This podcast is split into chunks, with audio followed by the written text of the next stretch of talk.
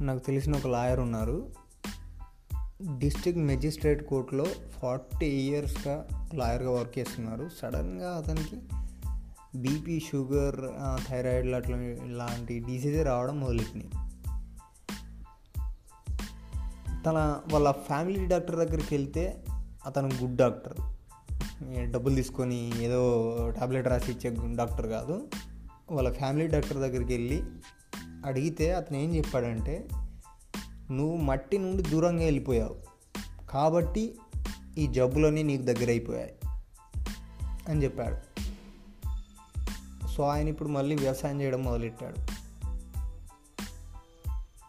So ఇక్కడ point ఏంటంటే ఒక పిడికెడు మట్టిలో వంద కోట్ల గుడ్ మైక్రో బ్యాక్టీరియా ఉంటుంది.